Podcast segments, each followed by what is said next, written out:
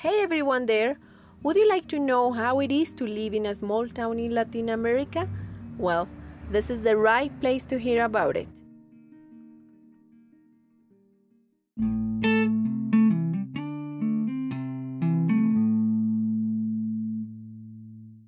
Welcome to the first episode of Small Town Talks podcast.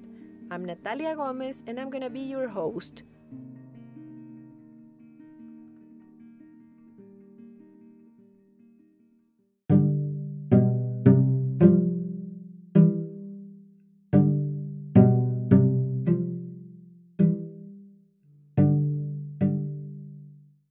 Was born in a small town in the Colombian Andes named Malaga.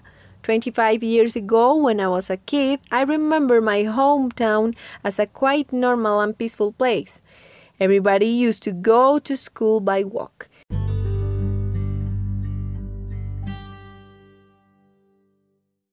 And it was considered normal, even though later we had to be careful because people talk about a rapist in the area. I remember that I felt really scared.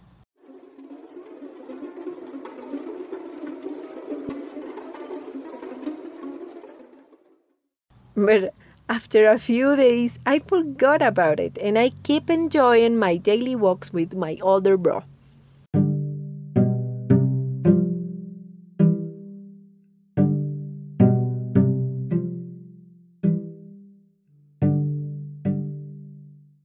Nowadays, there are too many small towns that live the same situation in Latin America.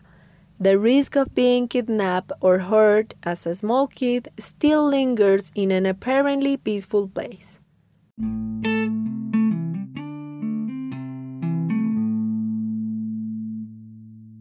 Next episode, we are going to talk about schools and education.